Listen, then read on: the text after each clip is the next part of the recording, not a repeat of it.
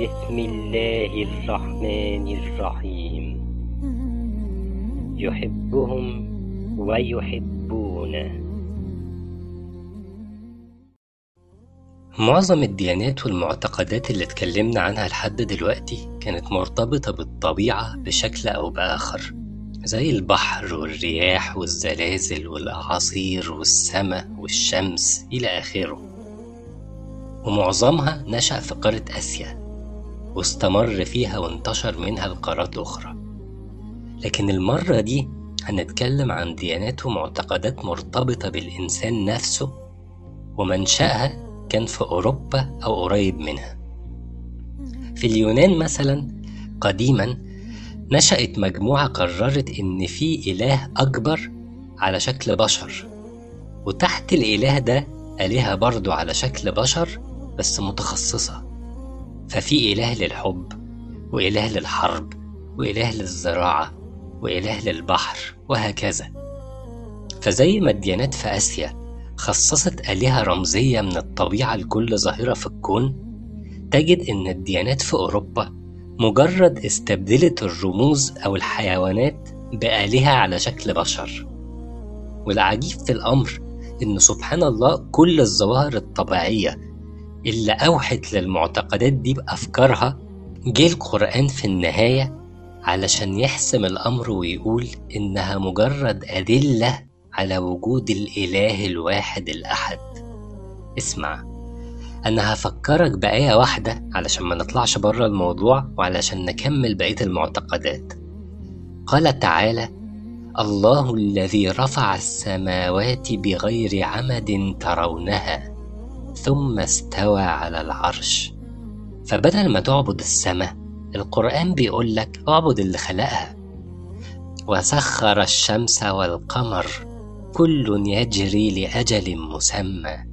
فبدل ما تعبد الشمس أو القمر أو تعمل لكل واحد فيهم إله اعبد اللي خلقهم.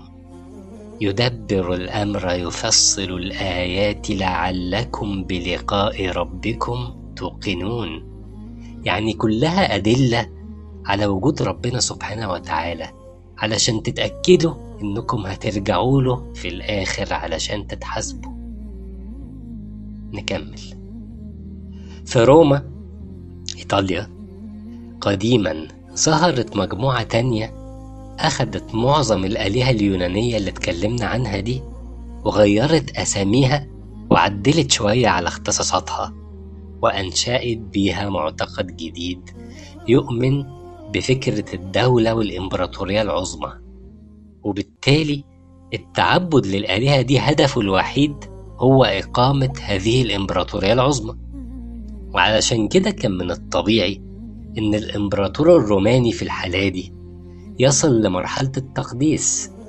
لكن الفرق الجوهري فعلا بين الديانة اليونانية والديانة الرومانية إن الديانة اليونانية كانت ديانة روحية روحانية يعني التركيز فيها على الأخلاق. لكن بما إن التركيز زي ما قلنا في الديانة الرومانية كان على إقامة الإمبراطورية فالديانة الرومانية أصبحت ديانة مادية هدفها الانتفاع وتحقيق المصالح الدنيوية علشان تتحقق الإمبراطورية العظمى. نروح لمصر. اللي دياناتها ومعتقداتها أقدم من كل ديانات العالم. وبالتالي مرت بكل مراحلهم بل وجودت عليها كمان. يعني عند قدماء المصريين مش بس هتلاقي آلهة على شكل إنسان أو حيوان لأ ده أنت هتلاقي إله راسه إنسان وجسمه حيوان زي أبو الهول مثلا زي تمثال أبو الهول في الجيزة في مصر. وهتلاقي إله راسه حيوان وجسمه إنسان. زي أنوبيس إله الموت عند قدماء المصريين اللي كان راسه على شكل كلب وجسمه على شكل إنسان. وكمان هتلاقي إن الطيور كان ليها نصيب في العبادة عند المصريين القدماء وإن كل طائر كان بيرمز لإله معين. لكن بشكل عام المصريين القدماء كانوا بيتنقلوا ما بين عبادة الإله الواحد إلى عبادة أكثر من إله في نفس الوقت. وده أمر طبيعي إذا أخدنا في الاعتبار إن مصر تاريخيا كانت مهد لكثير من الديانات السماوية القديمة من أول سيدنا إبراهيم عليه السلام ومرورا بسيدنا يعقوب وسيدنا يوسف عليهم السلام وانتهاء بسيدنا موسى وسيدنا عيسى عليهم السلام.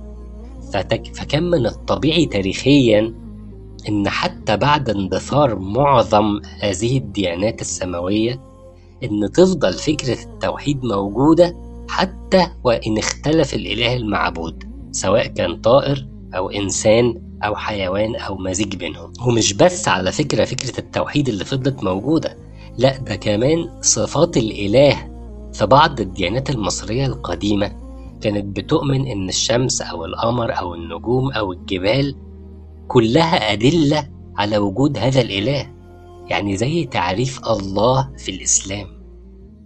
لكن المصريين القدماء مع مرور الوقت كانوا أول من نقل فكرة تجسد الإله في ظواهر الطبيعة اللي زي الشمس أو السماء أو في الحيوانات إلى فكرة تجسد الإله في الإنسان نفسه. فبدل ما الشعب يعبد الشمس أو طائر معين بدأت فكرة عبادة الملك نفسه اللي كان بيطلق عليه عندهم اسم فرعون. ومنها انتقلت الفكرة إلى ديانات أخرى وبقى ممكن الإله يتجسد في أي إنسان مش بس الملك. ها لقيت ديانة تنفعك ولا لسه؟ لقيت حاجة أفضل من الإسلام؟ اللهم لك الحمد على نعمة الإسلام وكفى بها نعمة. رب اغفر وارحم وأنت خير الراحمين.